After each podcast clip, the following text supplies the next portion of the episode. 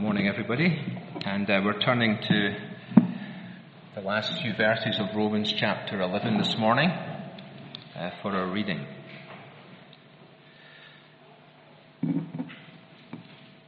You'll see that there are a couple of Old Testament quotations that are part of it. Verse 34 uh, is based on Isaiah 40, the hymn that we've just uh, been singing is also based on Isaiah 42. That's where it comes from. Verse 33 Oh, the depth of the riches and wisdom and knowledge of God! How unsearchable are his judgments and how inscrutable his ways. For who has known the mind of the Lord, or who has been his counselor, or who has given a gift to him? that he might be repaid. For from him, and through him, and to him are all things. To him be glory forever. Amen. Paul does this a lot. It's a, it's a characteristic of his. You say, what does he do a lot? Um, he bursts out into spontaneous praise. You read this quite a number of times uh, in his writings. There are different illustrations of this. It's almost as if he can't contain himself. He's talking about something in particular about God, and it just seems to grip him so much that uh, he just lets it all out and he and he offers an ascription of praise like this one here uh, to God. It's a bit like what you come across in one of the Psalms, uh, Psalm number 45, where the writer of that Psalm describes himself as um, his heart just kind of bubbling over, flowing over as he, as he recites his composition for the king. And uh, it's, it's like the, the lid of the kettle has been blown off uh, because everything's bubbling up so much. And that is exactly the situation with this reading here, um, where he says, Oh, the, the depth of the riches and the wisdom and the, and the knowledge uh, of God.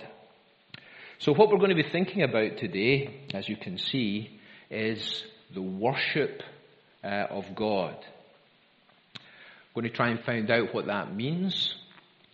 We're going to try and uh, explore why it happens. Maybe finish up at the end by thinking about how I can be a worshipper, a true worshipper uh, of God. So, first of all, then, what is the worship of God? Well, these, these verses, of course, are an, an, an example of that. Uh, this is frequently, along with other examples that are similar, referred to as a doxology, uh, which is a hymn or a statement or an expression of praise uh, to God.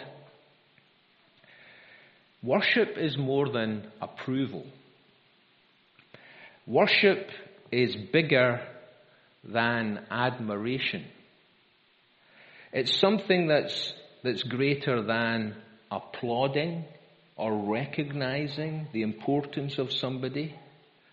What worship is, is an awareness of the greatness and the majesty of someone above and beyond yourself. To the extent that you, you bow your heart uh, in wonder and in awe and in, ad, and in reverence and adoration. And it's something that is only rightly and, and correctly ascribed to God and His Son Jesus Christ. Because there is no one else who is worthy of that kind of response. If I can put it in a negative way, God is the only one who is pure. He is the only one who is flawless, without corruption, without blemish, who is absolutely majestic in every sense, in his holiness and in his perfection and in his goodness. Giving worship to any other person or any other thing is described in the Bible actually as being idolatry. Because it is only God who is worthy of it. There was an occasion in the life of, of Jesus where a delegation of uh, Pharisees came to him. They were representing a Roman centurion. And they said to Jesus, This centurion has a servant uh, who's sick, and we would like you to go and heal him. And, and we think he is a worthy person. He's worthy that you should do this because he loves our nation. And he's actually built as a synagogue here in this town. So Jesus goes with them. And on the way, the centurion actually comes out.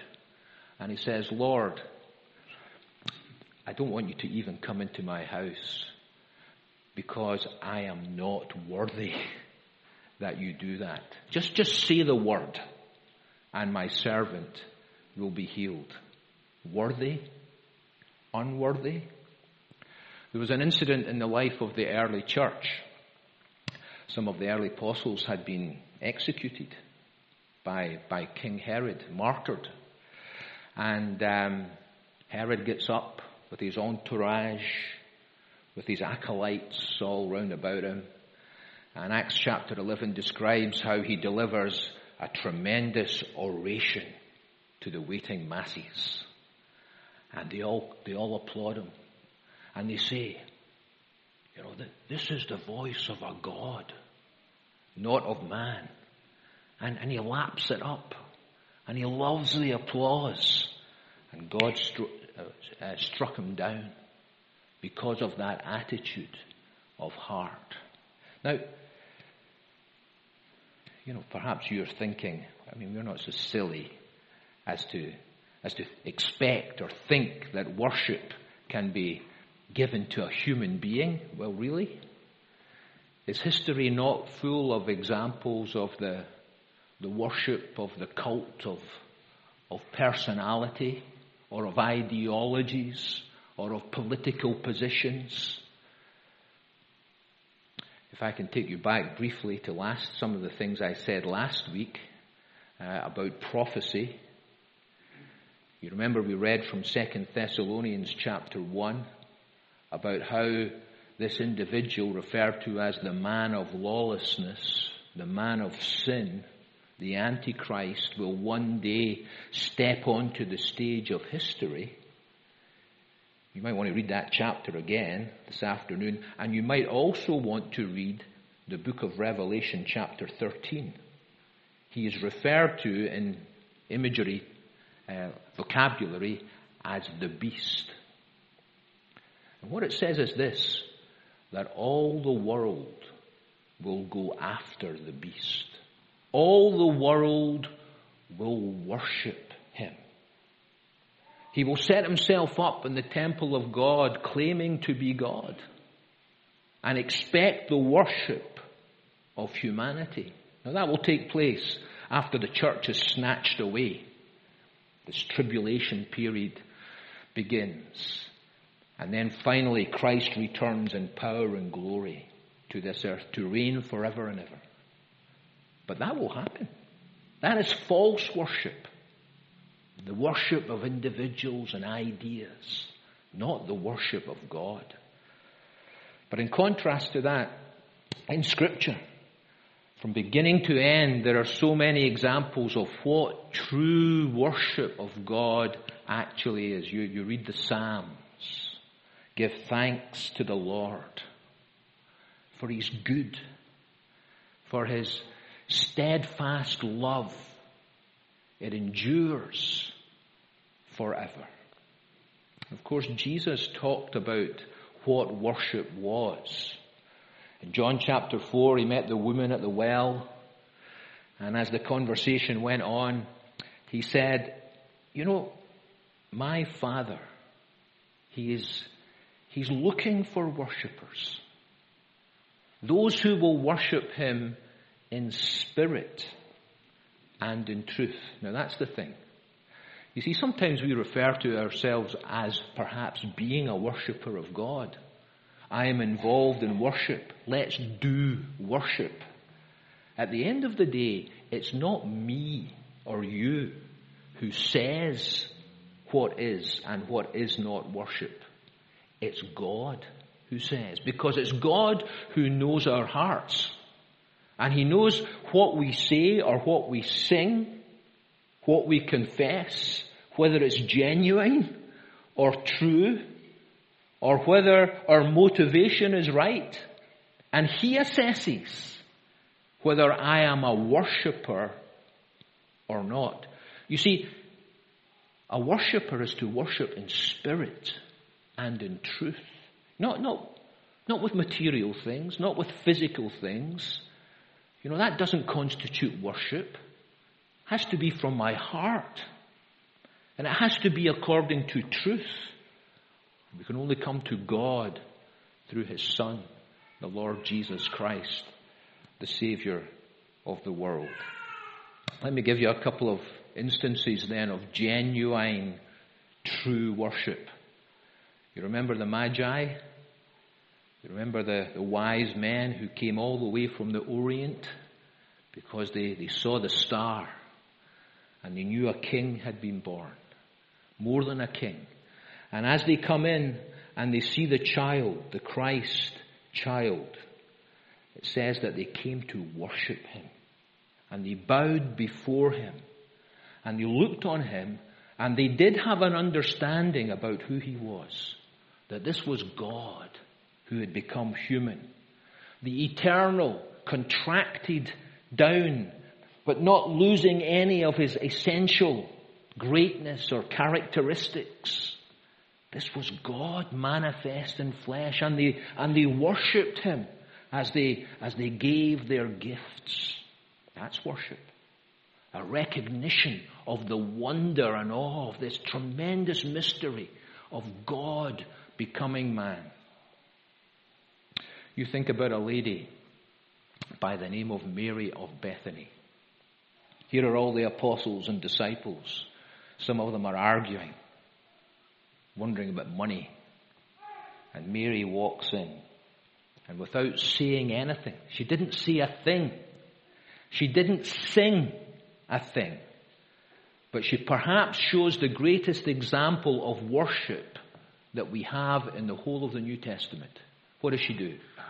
She took that costly box of ointment, that jar of spikenard from the plant up in the Himalayas, you know, worth, a, a year's wages.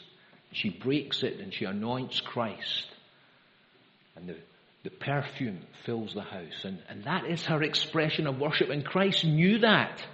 Because even although she was criticized by the disciples, he said, Leave her alone. She's done a beautiful thing. She anointed me before my burial. He understood what was in her heart and her motivation, and that this was true worship. Another example, let me take you again to the last book of the Bible, this one, the wonderful scene in Revelation chapter 5. The multitudes of heaven. Yes, there are angels there, countless numbers of angels. There are other descriptions of the elders and the living creatures who surround the throne of God as the Lamb walks in. And when the Lamb comes, the Lord Jesus, they all begin to sing, Worthy, worthy, worthy is the Lamb that was slain and has redeemed men to God, men and women with his blood. That is worship. And then, of course, we have Paul. Paul talking here. Paul expressing, bubbling over with his gratitude and worship of God. And of course, he, as I said, does it in many places. If you want another example of Paul doing something similar, you go to 1 Timothy chapter 1, where he says, Now to the King eternal, the King of the ages, the immortal, the invisible, the only wise God be honor. And, and why does he do it there, by the way? He's just been talking about how God in His mercy came and saved him. He was the chief of sinners. He'd done, he'd done awful things in his life, and God had shown His mercy to him. And as he thought about that, how he had been forgiven, he suddenly, the top comes off the kettle, and he begins to praise God from whom all blessings flow. That is what worship is. But secondly, why does worship happen? Why does Paul worship in this passage that we're looking at today? Well, this doxology comes in straight after his discussion, if you've been following this, about the purposes of God. This was the point I didn't get to last week that there were irrevocable promises made to the Jewish nation. Things that couldn't be changed. Despite the centuries having rolled on, what was said to Abraham and to Isaac and to Jacob, you know, they would come to pass. So he's thinking about that. The irrevocable nature of God's promises. Indeed, it comes at the end of the whole section, this section in Romans, which really is from 9 to the end of 11, when, from our perspective, there have been a lot of difficult things that we've been kind of wrestling with. The sovereign purposes of God, how God works in, in the hearts of humanity. You know, this whole doctrine of God's election, this whole, this whole discussion about history and how, how God's purposes will pan out eventually. And, and, and we have looked at that and we find it difficult to understand. But Paul, rather than concluding this section by saying, I know this is too difficult, maybe I shouldn't have mentioned this, let's just skip over it quickly, it's too challenging, we can't get to grips with it. What he does instead is, he says, Oh, the depths. Oh, the depths of the riches and the wisdom. He, he bows his heart in worship as he considers the greatness and the sovereignty of God. Now, let me just point out to you when we come to this that uh, there are three things that, by and large, um, are mentioned in this in this doxology, and the first one has to do with depth. There are some deep things. See that? the depth of God's riches. Now, God is rich. you know, Isaiah 40, the cattle on a thousand hills belongs to Him. But it's not just in those terms that the heavens and the earth belong to God. It's in the, it's in the depth of the riches of His mercy. Have you ever thought about the riches of God's mercy? I'm quoting to you from Ephesians chapter 2 when it says there, But God who is rich in mercy for his great love by which he has loved us, even when we were dead in sins, has, has raised us up with Christ.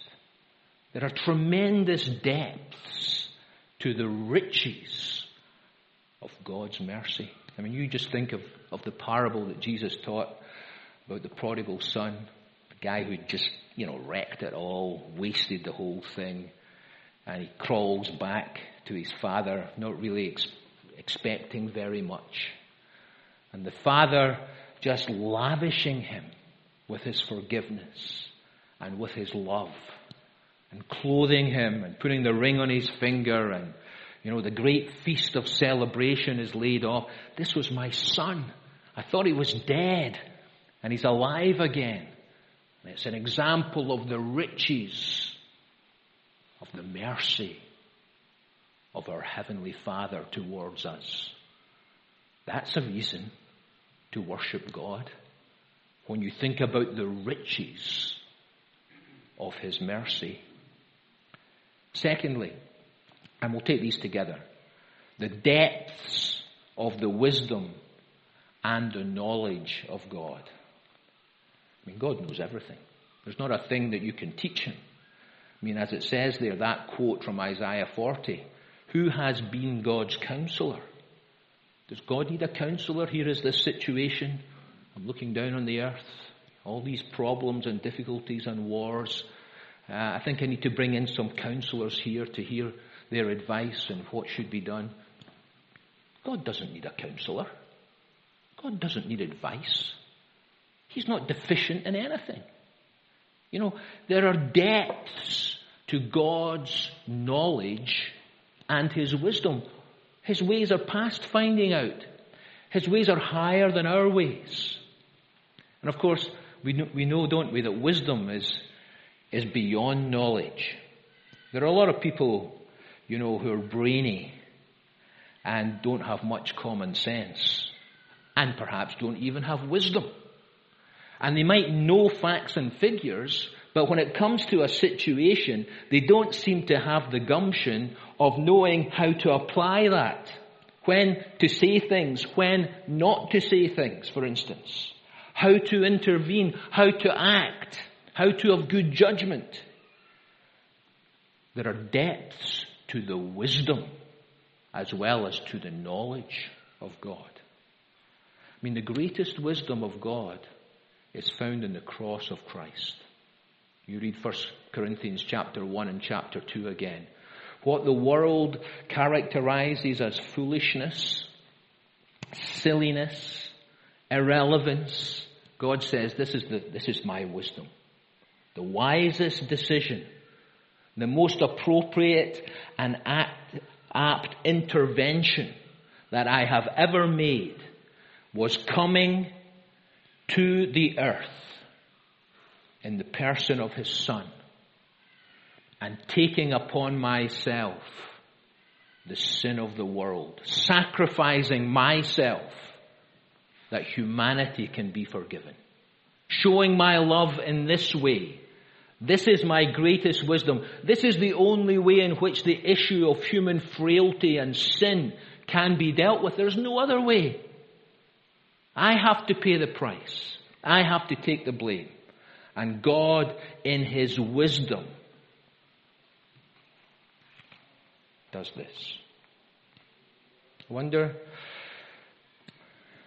whether we have worshipped God for that. We sang that, of course, today. Thank you. Thank you for the cross. Thank you for the blood you shed, taking all my sin and my shame. I mean, that is worship, and that is why worship is drawn from the hearts of people. When we think of the depths of the wisdom of God shown in the cross of Christ. Thank you for saving me. Thank you for loving me. Thank you for taking my sins. We can say that right now from the depths of our heart. Now, the third thing. Uh, sorry, the second main thing here. Not just are there depths that are spoken about here, but there are things that are unsearchable. Deep and unsearchable about God. What does it say? His judgments are unsearchable.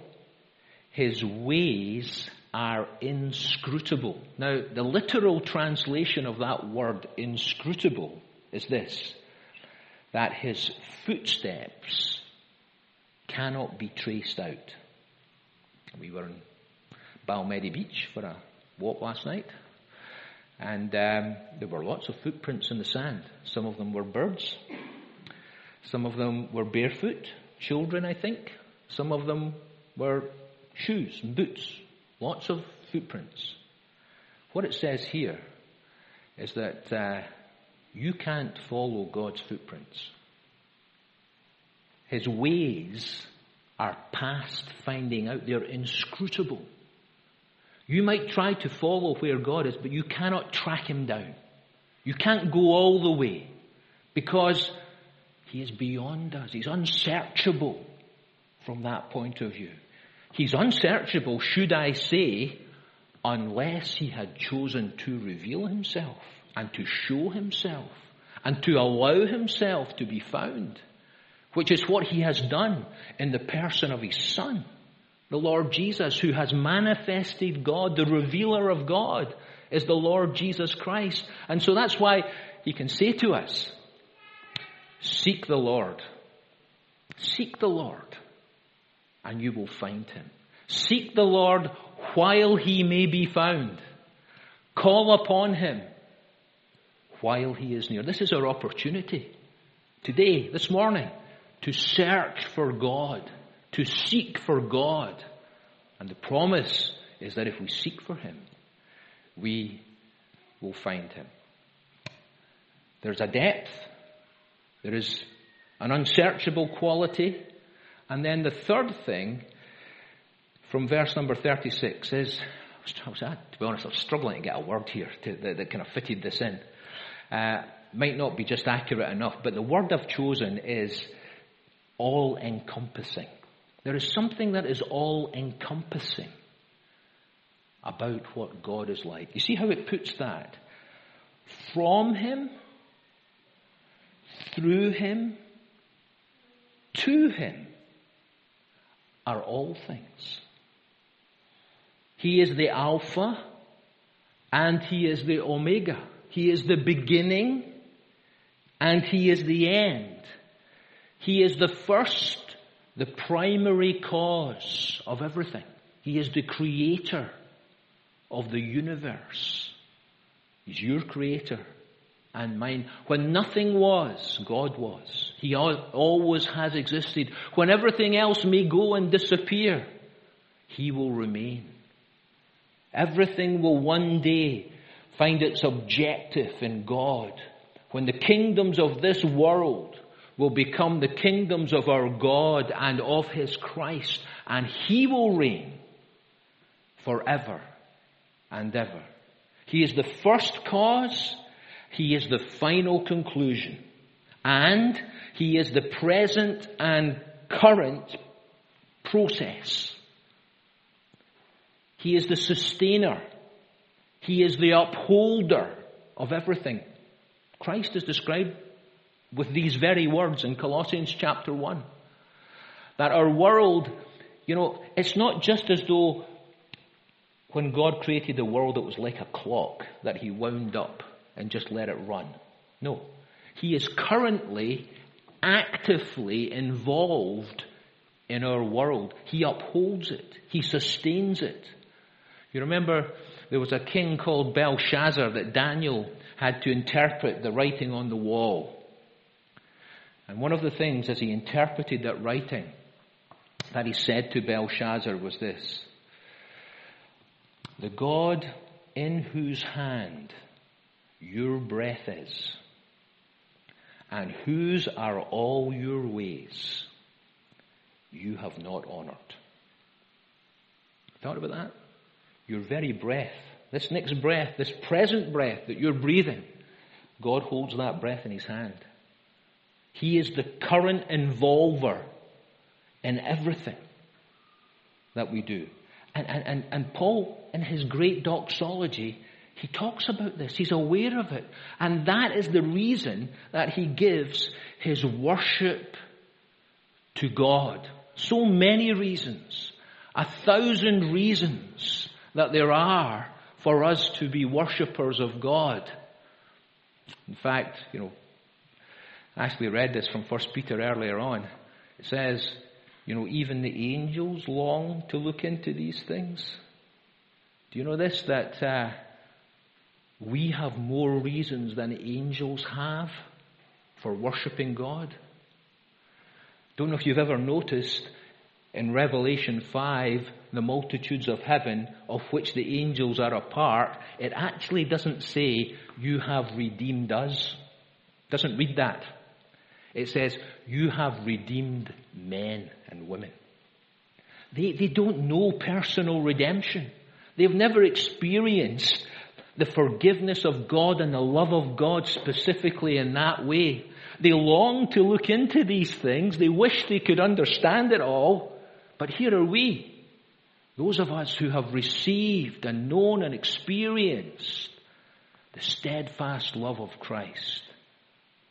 What a reason we have reasons more than anybody else to be a worshipper of God. And then there is the grand, final, crescendo conclusion.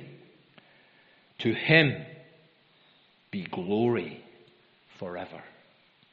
Amen. And that's Paul's doxology. That's his worship of God. That's his great outburst.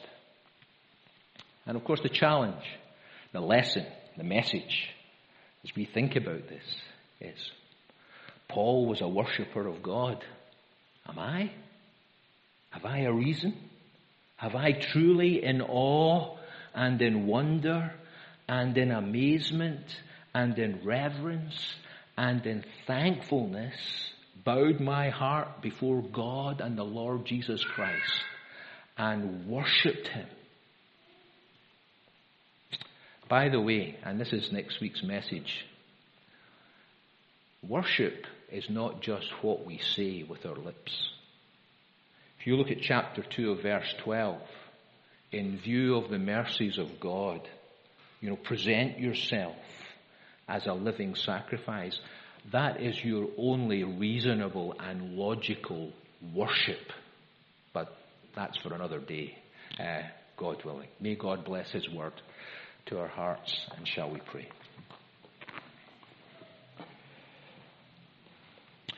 Lord, thank you for this wonderful passage, for Paul's great example of worshipping you. And you're so deserving of that.